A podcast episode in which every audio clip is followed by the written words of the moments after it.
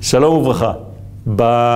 בסדרה שהתחלנו איתה בנוגע לכל המהלך של הגאולה של עמנו, כי הרי זה היסוד הפנימי ביותר, זה הנושא המרכזי של חיינו, יש מושג שנקרא גלות. המושג הזה הוא מושג מורכב מאוד, ואפשר לגעת בו, לגשת אליו מכל מיני כיוונים. ברשותכם אני רוצה לגעת בכיוון אחד היום, והוא גלות הדעת, גלות הדיבור. ככה אומר בעצם הזוהר, ספר הזוהר הקדוש, שבמצרים הדיבור היה בגלות.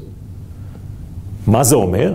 הרבה דברים כמובן, אני לא מתיימר לגעת בכולם, אבל באחד מהם. הדיבור, אותו דיבור שלא היה דיבור בהתחלה, שהיה מאמר.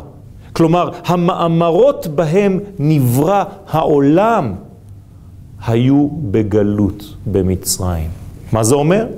שפשוט אף אחד לא הכיר את העובדה שהבורא אמר והיה העולם. כפי שאנחנו אומרים בתפילה, ברוך שאמר והיה העולם. למה? כי לא היה אף אחד כדי לראות. אז איך גואלים את המאמר הזה? על ידי דיבור. הדיבורים צריכים בעצם לצאת מתוך המאמרים. איך עושים את זה?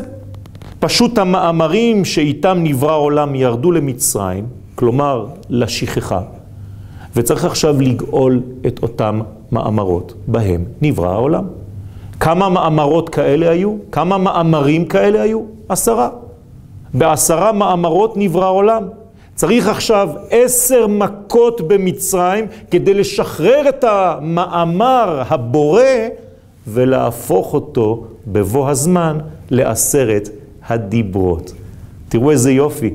עשרה מאמרות בהם נברא העולם ירדו למצרים, לשכחה.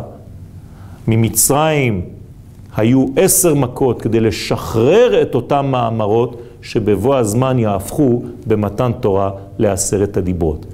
זה מה שקורה גם לאדם הפרטי, להפוך את המאמר, את הרעיון, לדיבור למישהו שאיתו יכול להתחלק ולומר את הדברים האלה. תודה רבה.